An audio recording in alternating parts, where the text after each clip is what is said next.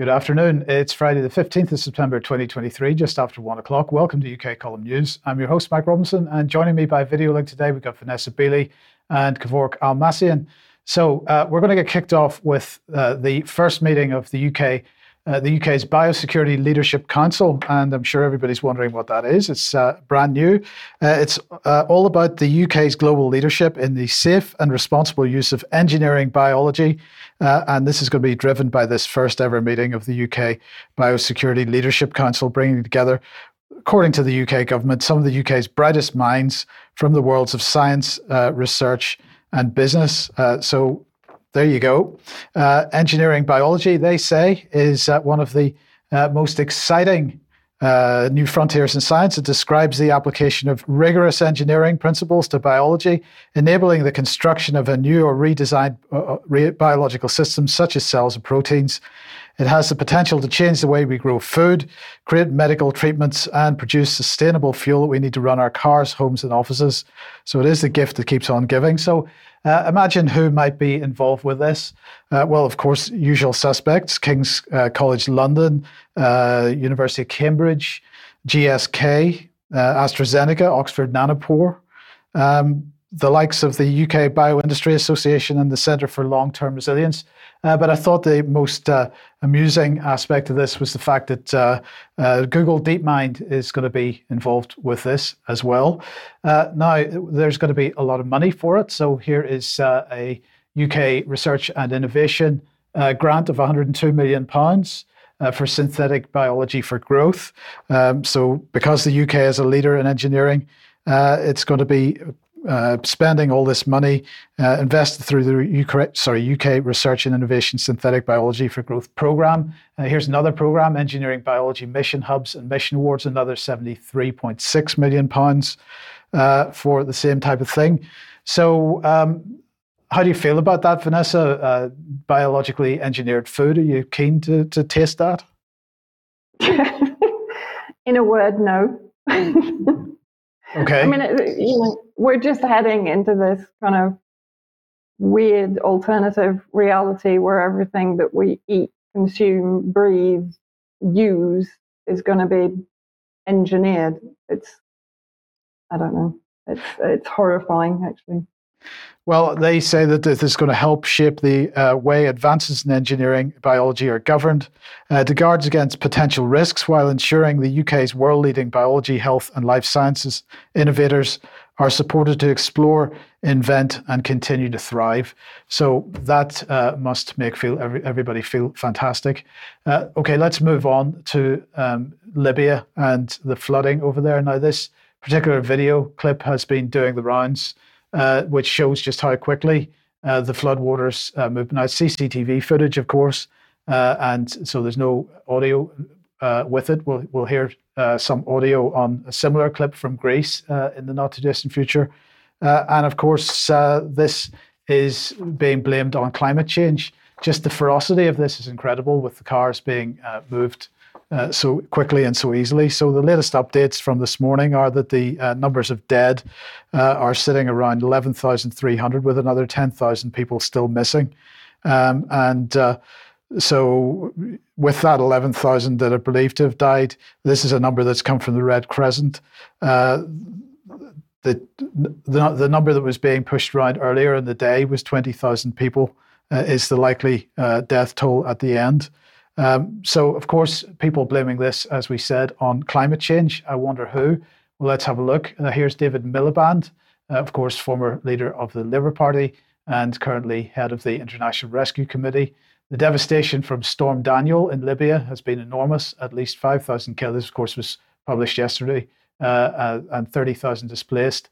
Uh, years of conflict. We're going to come on to that in a second have eroded the country's ability to respond to increasing climate disasters. So, this is very much uh, the narrative that it's all climate change. Uh, and Vanessa sent me through uh, this particular uh, clip earlier on, um, this drone clip showing the devastation afterwards. Now, of course, uh, there are calls for investigation and so on, but the question is why has this actually happened? Um, well, it's hardly surprising that it's happened because uh, a year ago, uh, this gentleman, uh, Mr. Doctor rather, Ashur, uh, had put out a, a scientific paper uh, in which he said this: the dams are in poor condition. A major flood would likely uh, would be likely to cause one of the two dams to collapse. If a huge flood happens, the result will be catastrophic for the people of the Wadi and the city. Um, so again, the question has been asked. Uh, the question to be asked is is what has been the cause of this? And if we bring Miliband's tweet back on, years of conflict, he says. But of course, what caused the years of conflict? And Vanessa, we've got to say, uh, this basically comes down to the UK, France, and all the other countries that were involved in the bombing uh, of uh, Libya, uh, where they targeted uh, the, the water infrastructure of the country in 2011. Yeah, I mean, you know, this is this is the result of the war crime of the NATO aggression against Libya, and very much in the same way, of course, uh, NATO member states targeted, as in 2017, they targeted the Tabqa Dam uh, on the Euphrates with a 2,000 pound bomb and threatened the lives of 10,000 civilians living in the area. And it was only because of a hurriedly arranged ceasefire and Syrian engineers going onto the dam to repair it. So, I mean, it's nothing, it's really nothing new. This is all down to the NATO destruction or NATO member state destruction um, of essential infrastructure in the countries they target.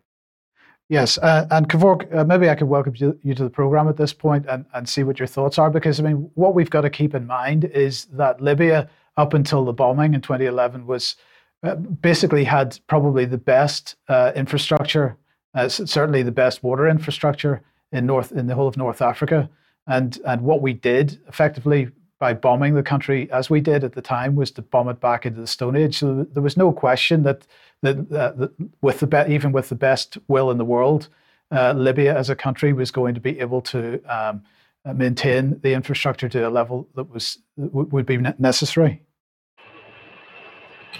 Actually, I was reading an article today on the Irish Times, and they also say that uh, human errors uh, exaggerated or contributed in the deaths of lots of people in Libya because there was no competent reaction uh, before and after this disaster that happened in, in, Libya. But the it's so disingenuous to see that a lot of uh, mainstream outlets aren't even mentioning the real cause of the chaos in, in Libya. They say there are human errors and they say that Libya uh, is now in internal infighting and the infrastructure is destroyed. But the root cause of this uh, of this misery in Libya is because of NATO's intervention in 2011. And uh, the other day, a few days ago, I was sitting with the spokesperson for Gaddafi here in Berlin. And the stories that he told me are goes go in parallel with uh, lots of stories that we heard and we documented in Syria. It was a very dirty war against Libya, against the Libyan people, for them being an advanced, developed country, uh, progressive in one way or another in, in the northern African continent, and um, Africa was an example to show uh, the Africans that uh, uh, the, the, the, people in the continent do not need the uh, so called humanitarian aid, the so called assistance that uh, many Western governments brag about on social media platforms day and night. Libya can be self sufficient, can govern themselves, but when you destroy a centralized government, and you fragment the country on uh, three different lines and you install two three different governments and parliaments in one country of course this would be the uh, the one of the results of what could have happened. For example when vanessa mentioned al tabqa air base the united states refused to acknowledge that they bombed al tabqa uh, uh, sorry water dam and uh, but even even the New York Times acknowledged that they were the members of top secret US Special Operations Unit called Task Force 9. Those are the ones who uh, detonated uh, Syria's uh, Dam, and they were very close uh, to causing a huge humanitarian disaster. Again, they, they could have ended up by murdering tens of thousands of people in, in Syria, but they um, um, uh, for, fortunately this uh, plan was uh, was failed. But in Libya nowadays, I would say the media is very very dishonest with the people by simply not even mentioning that the current situation in Libya and the uh, why the state institutions are paralyzed, why there is uh, all this chaos and infighting, and the infrastructure is destroyed. The moment they point their finger to the um, to the source of the wound, everybody will understand that NATO was not um, a force of peace in Libya and North Africa. Yes, thank you very much for that. And let's just bring uh, one example of that because we've got uh, this tweet uh, that Vanessa sent over to me uh, earlier. And Vanessa, uh, uh, Nina is saying here, it's so enjoyable. The BBC got slapped with a community note about Libya. This is on Twitter or X, of course. As you can see, their coverage mentions Libya's former prosperity and the current devastation, but conveniently leaves out the cause of the status change, the utter destruction of the 2011 intervention by everyone's favorite, ever so defensive alliance, NATO. And uh, so I thought that was uh, quite appropriate that uh, uh Twitter had put that notice on and a bit of revenge, perhaps.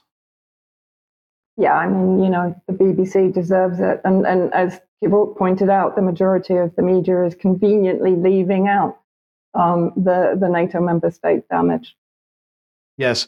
Okay. So let's uh, move over to Greece then, Vanessa. And well, this actually looking for uh, Greece floods on uh, the search engine of choice this morning. Very, very little coverage in the uh, in the UK press. Uh, some in the EU, but not in the UK. No, it's quite extraordinary. Since these floods started, which was about a week ago, um, there has been very little, very scant reporting on it. Um, and, and, what I've basically relied on almost entirely is uh, news that I'm receiving from Greek activists and Greek community media outlets and some Greek mainstream media outlets. So some of the translations are a little strange because they're directly translated by Google. I've changed some of them. So first of all, uh, Thessaly, the fear of the food crisis. Now, this is very a very important factor in these floods.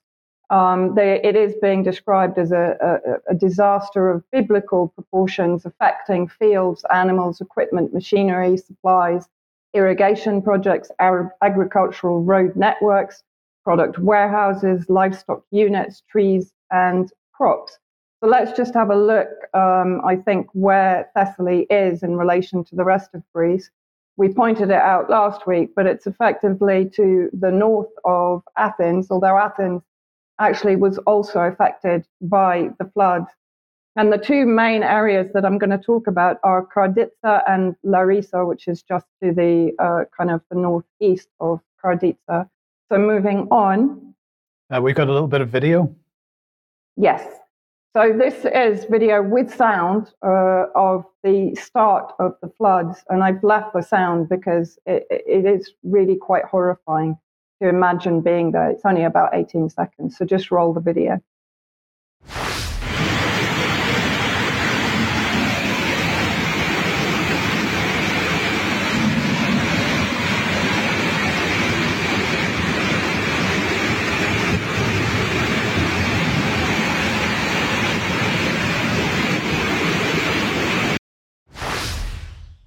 And then the next video that we're going to see is um, aerial video that was taken a couple of days ago. Um, and I think what's interesting, I'll kind of talk over this, but this shows the extent of the flooding. Um, hundreds of thousands of hectares of farmland destroyed effectively, and machinery, animals, livestock.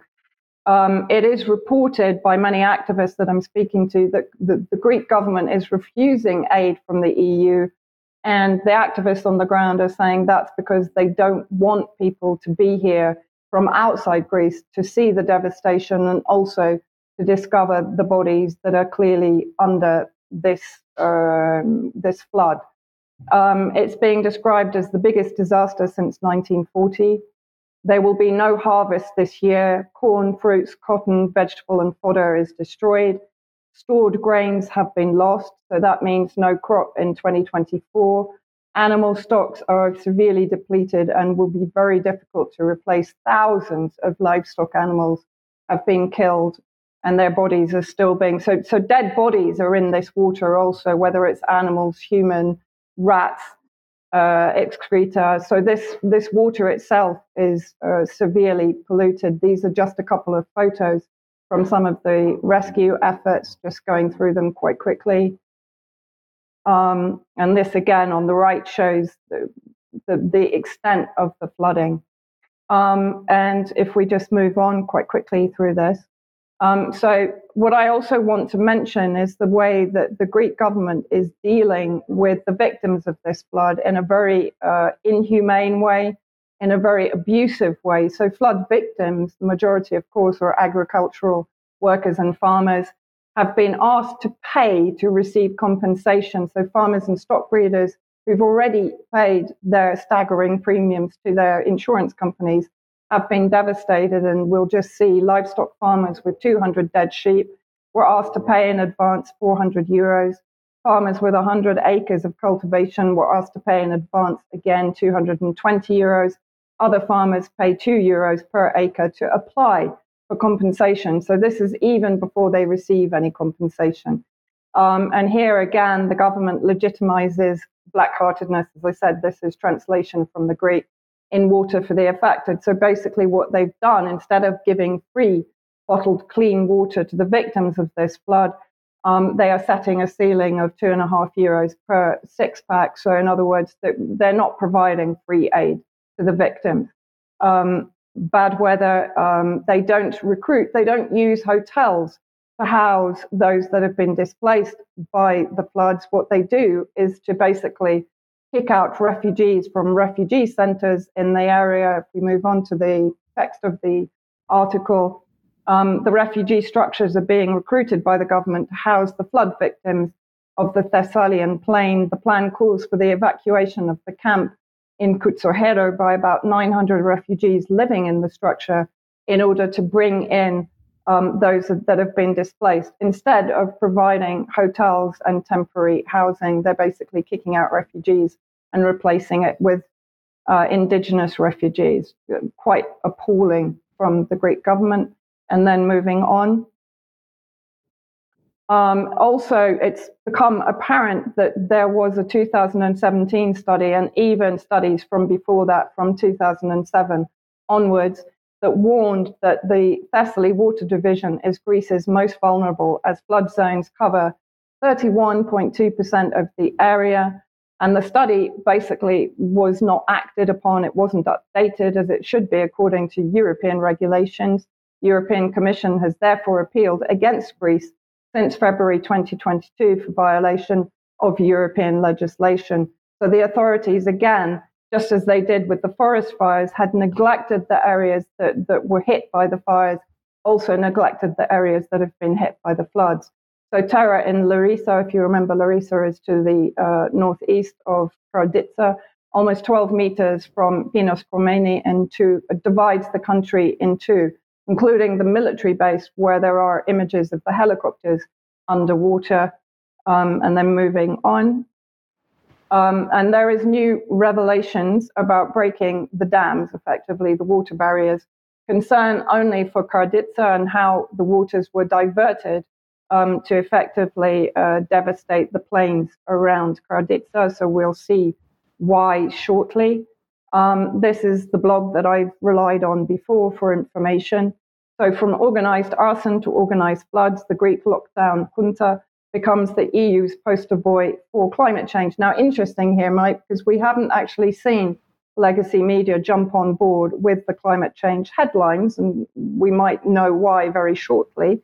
But if we move on again, um, so basically, um, there are claims, there are plaintiffs claiming that various dams, I think now it's up to four dams, were deliberately either dynamited or uh, opened to divert the water away from Karditsa into the plains, into the um, floodplains, which are mostly agricultural and livestock areas.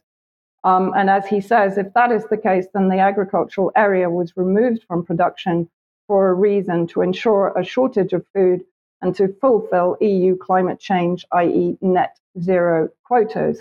And there was no intervention by the state apparatus in any dam in the area which caused water redirection, said the head of um, the climate uh, uh, sector uh, in the Greek government, he claimed that that was fake news and conspiracy theory. So let's see if it was. Moving on again. So I'm just going to show you again where Karditsa is on the map. Moving on quickly to the next image, which shows very clearly Karditsa at the bottom there, that the waters were very clearly diverted away from Karditsa towards the floodplains there. Larissa was also heavily affected. Um, and now, if we move on, we can see uh, why. Uh, Thessalia area, which got flooded, um, provides 38% of Greek cotton, 52% of tomatoes, 20% of cow's milk, 13.7% of goat's milk, 40% of soft cheese, 25% hard cheese, 18.5% of beef, and 41% exports of milk based products. So it's a very, very important area both to Greece and to um, Greek trade. So let's come on to why uh, the government might have taken the decision to divert the waters from Karditsa. The big US plans for Thessaly, just as we talked about at Alexandroupolis um, a couple of weeks ago, referenced the fire and the NATO expansion of its military base in Alexandroupolis the US decision to invest more in the airbase of Larissa and to upgrade it with the aim of creating the permanent basis of the administration of the American Air Force Europe, Africa, while it has provoked the reaction of the Larissa Peace Committee in a statement. So that was in 2022. They have invested many millions of dollars in support, turning Thessaly into an American native base. Then let's see. So in November 2021, Erdogan, president of Turkey, said that US military bases in Greece are so many that they cannot be measured. Greece has become practically an outpost of America. Of course, Erdogan has, um, let's say, uh, alternative agendas behind his words, but nevertheless, it appears to be true. And then this is when it gets quite interesting. So a foreign company is committed to 10,000 acres in Karditsa for um, photovoltaics for uh, solar panels. Let's see who this company is. Uh, Israelis in Thessaly with five large photovoltaics, if completed, the projects will be able to allegedly produce clean and cheap energy for more than 350,000 households. Moving on, uh, Alstom uh, is a construction company based in Israel that is now expanding into Europe using Greece as its um, its its pilot scheme for solar energy in Europe to provide um, solar energy to Greece and to Europe. So Alstom Renewable Energy co-developed solar projects in Greece. Moving on again.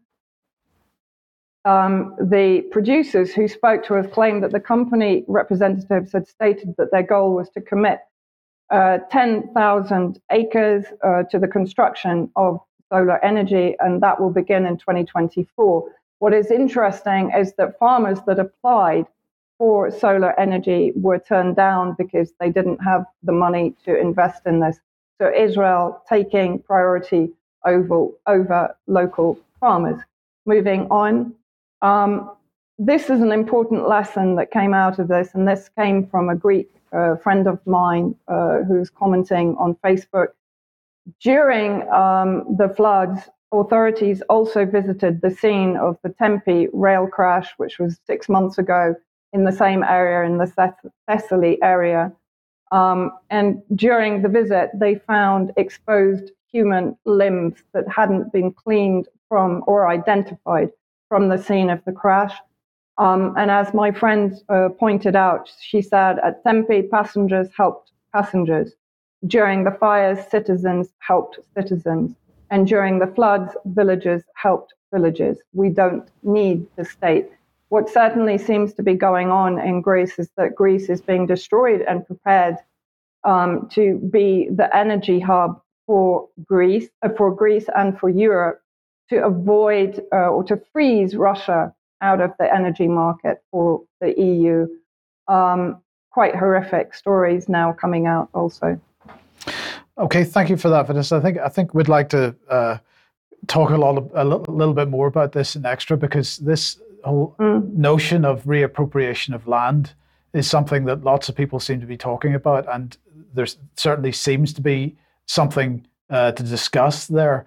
I mean, do you think that that that is uh, a realistic, uh, a serious proposition that that's what's going on? Well, judging by the reaction of the Greek activists and um, legal teams that are now dealing with it, and are, I saw today very quickly that there is a case for murder if the government uh, did deliberately divert the waters away from Karditsa into the floodplains. Um, and also the fact that the government, again, as I said, it neglected the forestry areas, uh, which then easily caught fire recently. Um, but they also neglected um, sort of help and preparation for the floodplains to prevent a disaster of this magnitude. And so you have to ask why. They received the funds from the EU to carry out um, the various works that they needed to to prepare for this kind of, uh, of disaster, and yet they didn't. So I, I, guess you have to very clearly ask questions. Um, whether the evidence is there, I guess the court case will will bring more to light. Yeah. Okay. Thank you for that. Okay. Now, if you like what the UK column does, you'd like to support us, please uh, head over to community.ukcolumn.org.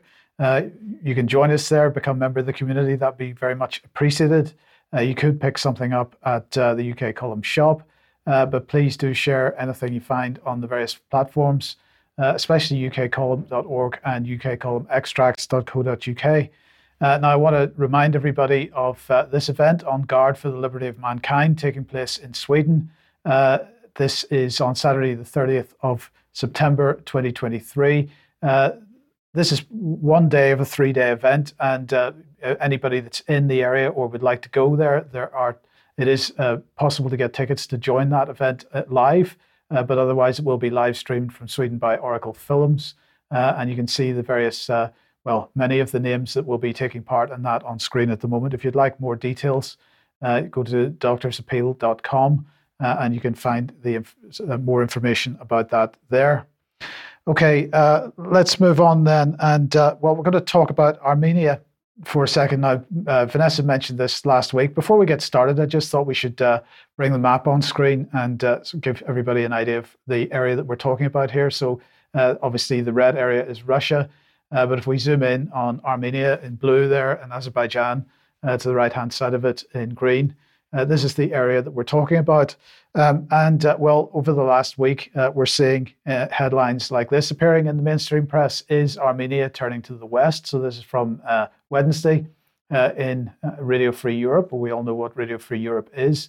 but they're t- saying that for centuries, Armenians have had a tight relationship with Russia, but those ties have come under strain over the past year and a half as Russia, bogged down in Ukraine, has largely stood aside uh, as its Armenian ally faces ever increasing pressure from Azerbaijan. Uh, and this narrative is even appearing in the Russian press. Uh, so, this is a TASS, a TASS article. Uh, Pashinyan uh, changing countries' politics to align with the West, according to experts. Uh, so, uh, I want to welcome, sorry, sorry, Stephanie, I want to welcome Kevork uh, back on screen uh, and uh, just get some uh, a view of from you about these headlines that are appearing, Kevork, and uh, and let's see where that takes us in terms of conversation. Actually, while uh, the world can see the shift in the balance of power in favor of Russia and China, an increasing number of countries are joining the BRICS economic bloc and uh, other, I would say, security architectures in uh, Eurasia, such as the CSTO, such as the Shanghai Cooperation uh, Organization. Um, unfortunately, in 2018, um, just like in Georgia and in Ukraine, there was a, a USAID, NED, Soros backed color revolution in Armenia, which brought um, a journalist uh, who used to write in uh, yellow newspapers. We call it yellow newspapers uh, because uh, they um, highly rely on uh, controversial clickbait information just to uh, create hype in the society. So he wasn't even, Pashinyan wasn't even a real journalist, in my opinion. He uh, comes to power after huge, I would say, media support through the NGOs in uh, Armenia that are uh, funded by USAID, NED, and George Soros. And the moment he came to power, I warned the Armenians that Armenia will start uh, shifting toward the West, and it was called the conspiracy theory. And uh, today we can see the result of this color revolution. And that is Pashinyan is now doing uh, an, a very clear and uh, uh, pu- publicly declared U-turn toward uh, the West, and he invited American forces to Armenia for joint uh, training with the uh, Armenian forces. Although all the hardware technology of the Armenian forces are from Russia all types of the, the, uh, Armenia doesn't have any sort of weaponry from the United States. It's all from either from the Soviet era or from Russia. I'm not saying that uh, Armenia should be a client state for uh, for Russia or for the United States, but what I'm, I'm i can clearly see that this is a self-harming uh, policy. Armenia is shooting uh, to its own leg uh, by this U-turn because, in my opinion, the interest of Armenia is to have a strategic friendship with Russia at the same time to have a good trade relationship with the West. Uh, but if Armenia wants to shift its foreign policy and align itself and embed with the NATO side, um, the result for it, it, will be that Armenia will lose more, more, territories to Azerbaijan, which has a superior army, which is uh, a very rich country, and uh, most of the countries, including Russia and the West, are um, in a honeymoon uh, with with Azerbaijan, and Azerbaijan played very smart in the past decade one and two, and it diversified the relationship between the East and West, and now everybody is wanting to pursue good relationship with Azerbaijan, while uh, Armenia is antagonizing Russia in the Southern Caucasus, which is a sphere of influence for Russia. And let's remember that both Azerbaijan and Armenia they were uh, formerly Soviet uh, countries. So uh, I think the smart thing to do here for Armenia is to diversify its relationship instead of becoming a pawn for NATO, which uh, the experience in Ukraine proved that uh, NATO uh, is ready to use Armenia uh, just like they use the Ukrainians to the last standing person there in order to fight against the uh, uh, Russian Federation. And this is quite clear to me because the goal of Pashinyan government is to kick uh, the Russian uh, forces out of uh, Armenia because they have a military base there, and also uh, the peacekeeping forces who are standing between Azerbaijan and uh, and the Armenians of Nagorno-Karabakh, where Azerbaijan wants to ethnically cleanse the 120,000 Armenians in Karabakh who are trapped now in this um, independent region and uh, Azerbaijan basically blocked the only life route uh, for the Nagorno Karabakh, which is called Lachin Corridor. And by doing so, uh, the people there, 120,000 people, are starving, and nobody is able to um, to lift this uh, blockade on, on the Armenians there. But I would say if the Armenian government isn't trying to help the Armenians of Karabakh and isn't pursuing uh, the foreign policy that can serve the interests of the Armenians there. The, in my opinion, the only one, the, the only side that Armenians should point fingers and blame now is the Pashinyan government. Um, and so, I mean, uh, it would be a bit of a grim uh, look into the future, but uh, is it your opinion that, that if things uh, continue the way they're going, we could see a Ukraine like situation happening there?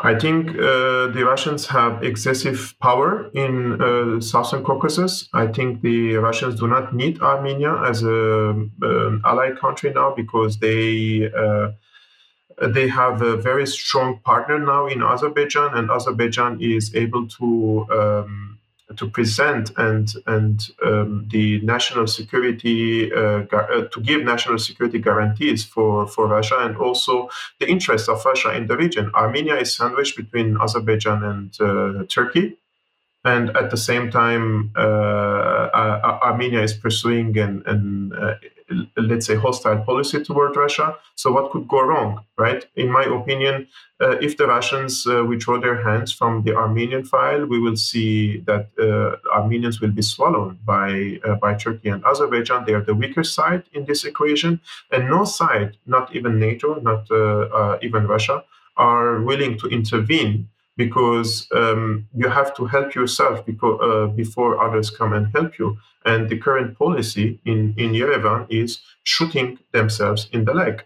And therefore, um, there could be the scenario of Ukraine, but I don't think the Russians are even interested in intervening militarily to secure their uh, interest there because one, they have already secured their interest through Azerbaijan, and two, uh, Iran is the only party there who is willing and declaring that they want to intervene militarily if Azerbaijan tries to change the borders uh, between Armenia and Iran, because Azerbaijani demand is to open a new trade route uh, on the borders be- be- between the borders of uh, um, Armenia and Iran, and by doing so, they will uh, seal the borders between Armenia and Iran. So it's in, now it's in Iran's interest to intervene there and not in Russia's.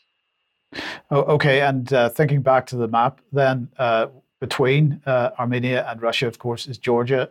We they, we had the incident in 2008 in uh, in northern Georgia. I mean, where does where does Georgia sit in this whole situation?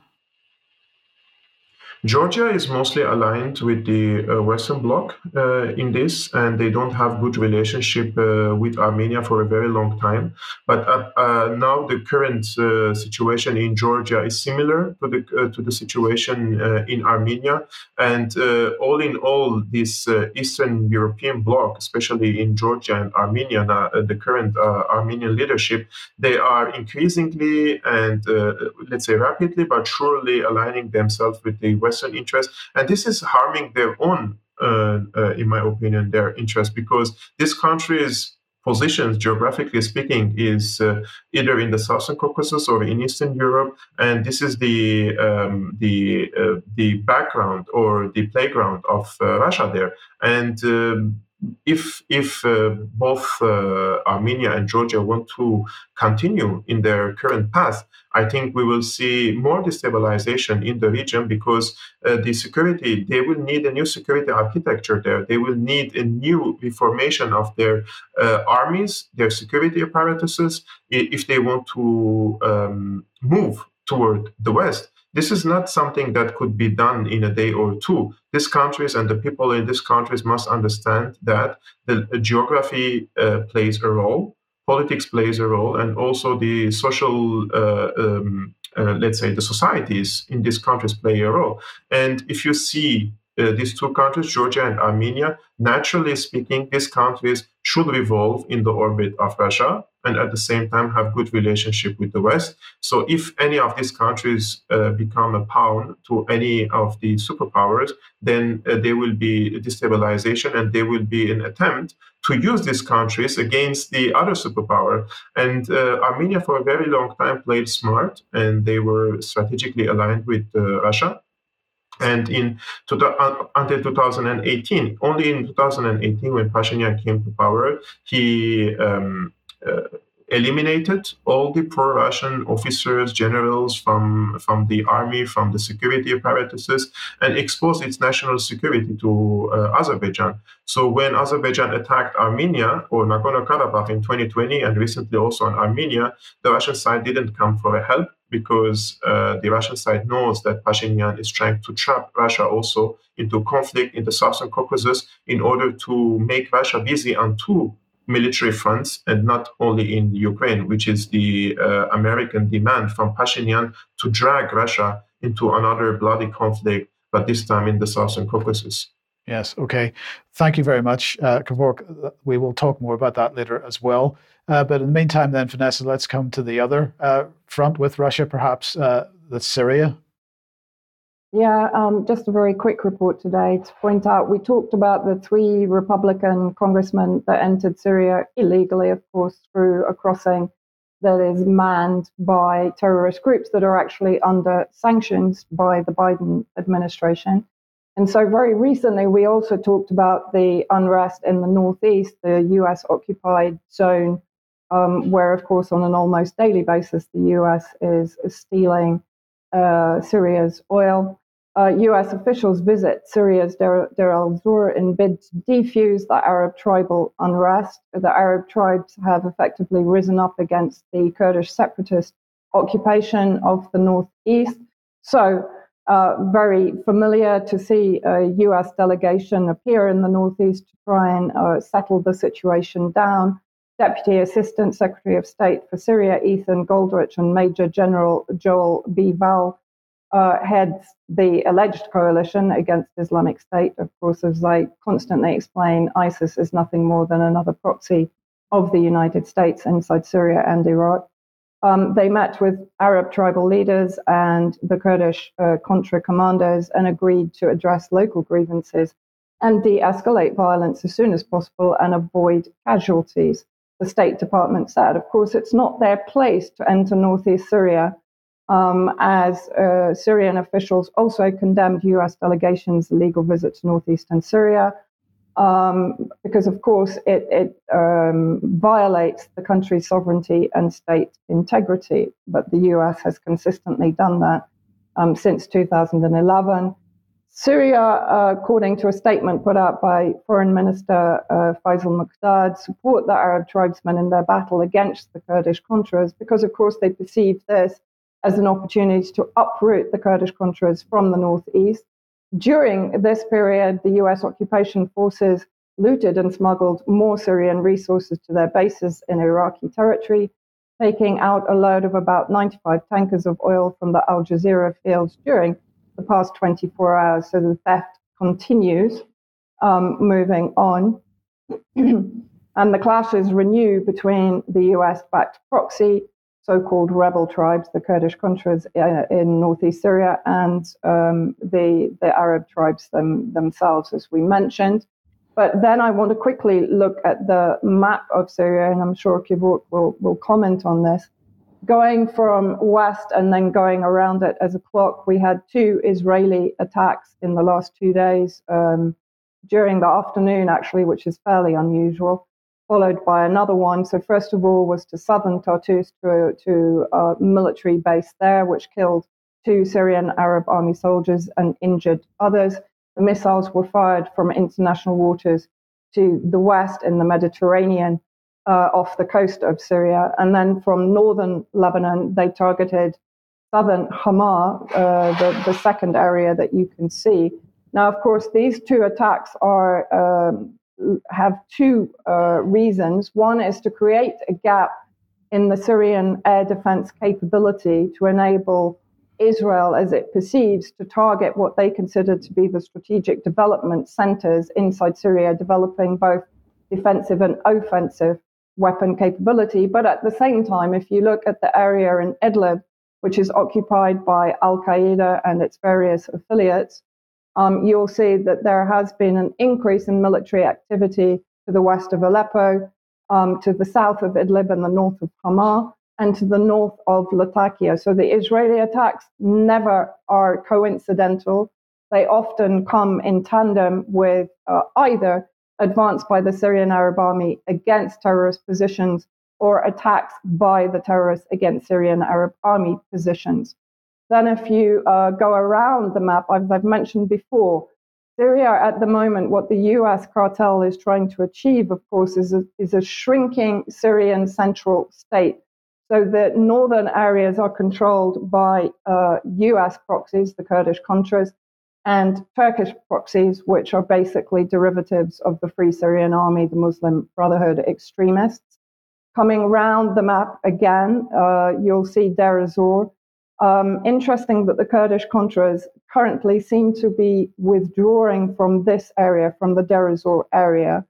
Um, and then coming down to Al Bukamal, which I pointed out quite, quite frequently, um, is the area that the US wants to gain control of, because this is the uh, opening for Iraq or the border crossing for Iraq and Iran to send humanitarian relief into Syria. So I've drawn the yellow line to show where the US wants to gain control to basically close off much of that eastern um, border area, because of course it has control at Al Tanf, its military base, and at Rukban, alleged refugee camp, which is another recruitment center for ISIS and various extremist groups.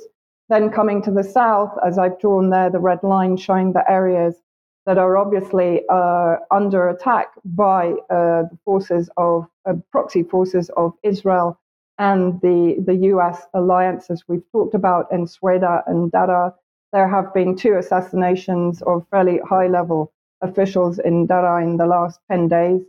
And in Sweida, the protests, which are basically sponsored by Israel and the US and power multiplied by Israel and the US and Western media, are continuing.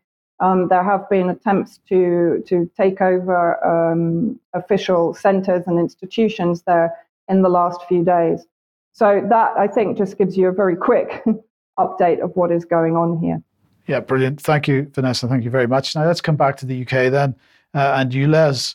Uh, and uh, well, of course, today is, or well, sorry, Sunday is the day that uh, if you're in Wales, uh, anything that was a 30 mile per hour uh, zone is going to become a 20 mile per hour zone. Um, so, how has this been presented in the BBC? Just to take one example, because this is uh, right across the mainstream press, of course.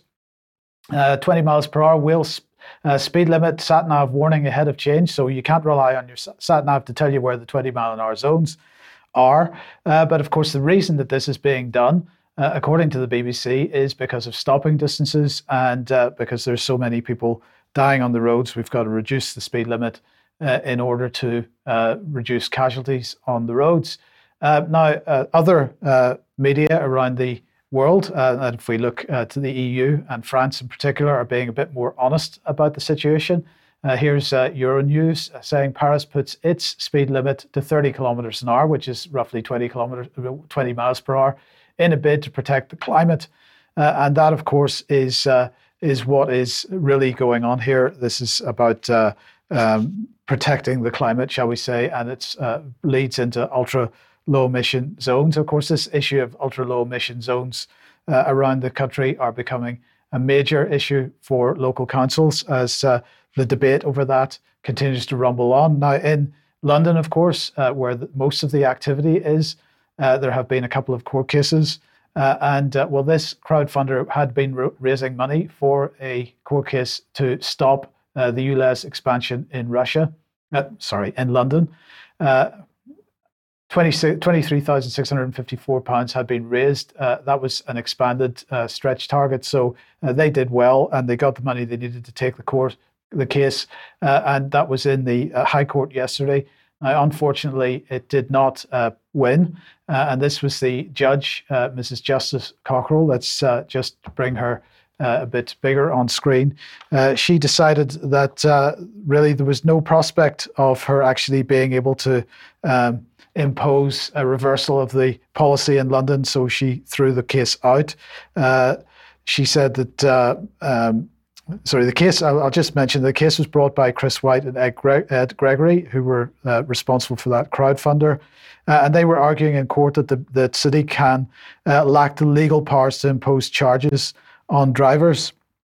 So their claim said the decision of the mayor to expand ULEZ was unlawful in that the mayor's stated objective in making the decision to impose road charging to clean up London's toxic air and tackle the climate emergency is not an objective mandated by the Greater London Authority Act 1999.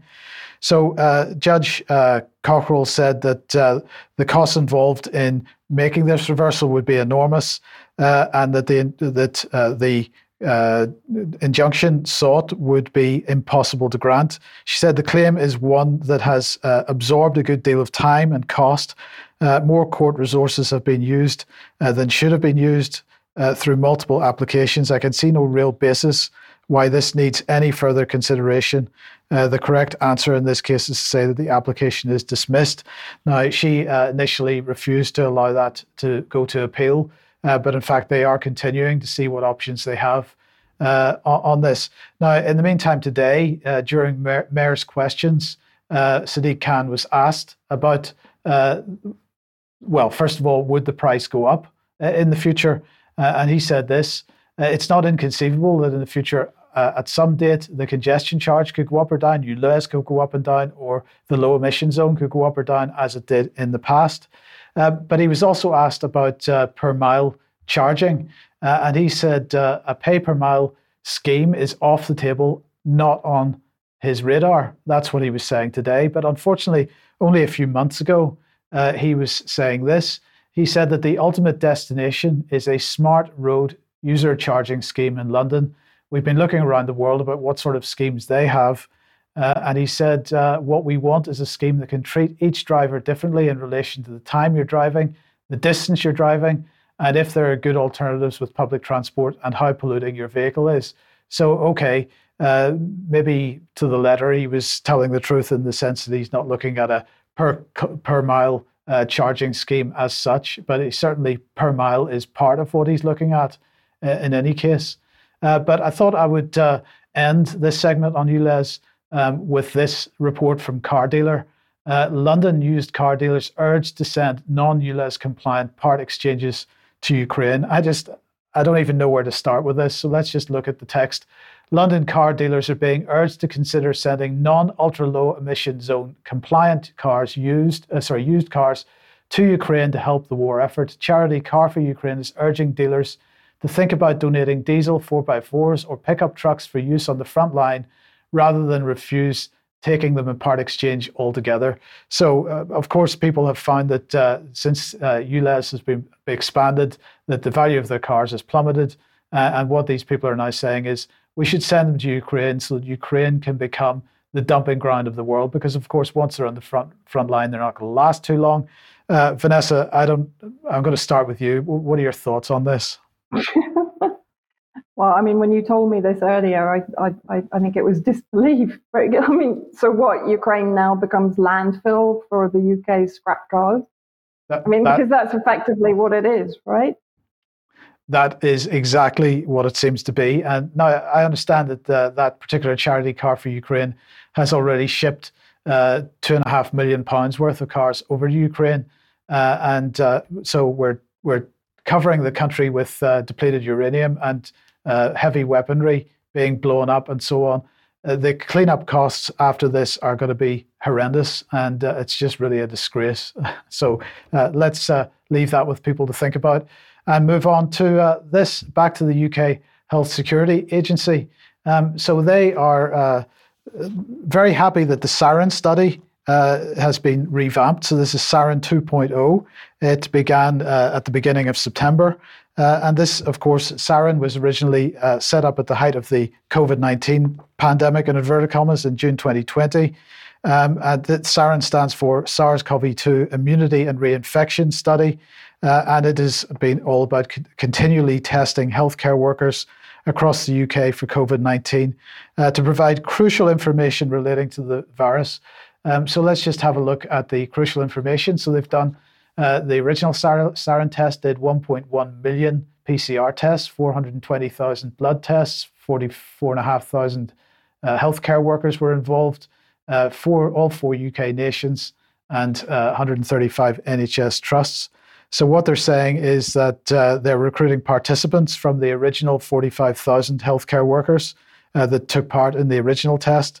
Uh, they're saying that it remains the largest study of its kind globally, and that they've expanded their collaborations with the Wellcome Sanger Institute and the Worldwide Influenza Centre and the Francis Crick Institute to ensure that they can continue to address important scientific questions. So that should make us all feel uh, wonderful. But even better, uh, Yellow Card is back in the news uh, because the MHRA has decided to launch uh, a, uh, a, a, yellow card uh, site in Belfast in Northern Ireland, uh, all intended to strengthen patient safety. So uh, apparently there are six MHRA commissioned regional yellow card centres now, one in Birmingham, one in Cardiff, Edinburgh, Liverpool, Newcastle, and now Belfast. Um, they said this the yellow card scheme enables the MHRA to monitor safety concerns such as suspected side effects or adverse incidents involving healthcare products. These include medicines, vaccines, blood factors, and immunoglobulin uh, products, medical devices, e cigarettes, and complementary therapies such as homeopathies. Um, so uh, that's uh, good news. Now, here's Alison Cave, uh, the Chief Safety Officer at the MHRA. And uh, well, this is what she had to say uh, patient safety is our top priority. So that's more good news. It never ends. Now, of course, the MHRA has never properly published the yellow card data uh, for the COVID 19 vaccines. And of course, as we see more and more uh, reports of adverse reactions uh, as a result of COVID 19 vaccines, uh, they aren't really updating the yellow card scheme anymore, the, the yellow card database for COVID vaccines anymore. So clearly, patient safety is their top priority. And of course, there's no particular acknowledgement uh, that any of the adverse reactions have been as a result of COVID 19 vaccines at all. So uh, let's uh, move on then to this. I just wanted to, to mention this very briefly uh, because we saw over the last couple of days, weeks, strange earthquake lights spotted above Morocco moments before the devastating tremors remained a mystery, said The Independent. Uh, and uh, let's see what we have here from the Jerusalem Post. Mysterious flash eliminates, uh, sorry, illuminates Moroccan sky moments before earthquake. Ominous sign, says the subhead. Lights captured in Moroccan sky before destructive earthquake are similar to those witnessed in Turkey. but of course, we had to leave it to the Daily Mail to bring the conversation right into the gutter. Never mind the fact that uh, you know lots of people died in this. Uh, this was their coverage. Mysterious lights were spotted in the sky before Morocco's devastating earthquake hit last week, and scientists don't know what caused them. Uh, well, is that true? We'll see in a second. Uh, but the, the key point here is uh, while the clips have not been verified, the unexplained sightings have baffled onlook- onlookers, with some suggesting that a UFO or lightning could be to blame. Uh, so they bring the conversation to a hugely intelligent level. Um, so, what would be causing these lights? Well, it's been discussed for many, many um, years. What might be the cause of lights that are commonly seen uh, just before uh, earthquakes? Um, in terms of the actual video clip itself, uh, one explanation might be that power lines were coming down, of course, uh, but this is another uh, thing that is uh, very much a possibility, and that is the piezoelectric effect in quartz-rich rocks. so, this is a scientific paper talking about that.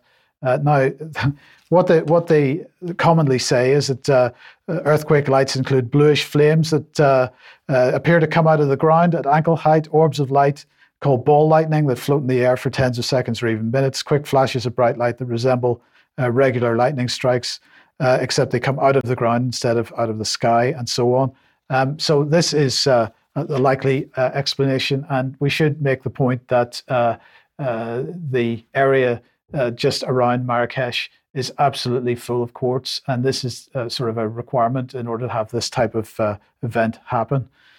Okay, finally, I just want to end with this. Now, there's been quite a bit in the uh, press today and yesterday over the online safety bill, which continues to uh, go through Parliament. And in one of the reports, I saw them highlighting a full fact tweet from 2022. And because they mentioned it in the report, I thought I would bring it back on screen uh, here today because uh, I thought it was quite uh, interesting. This is full fact tweeting out that freedom of expression is at risk at risk while lessons from pandemic are forgotten in the online safety bill.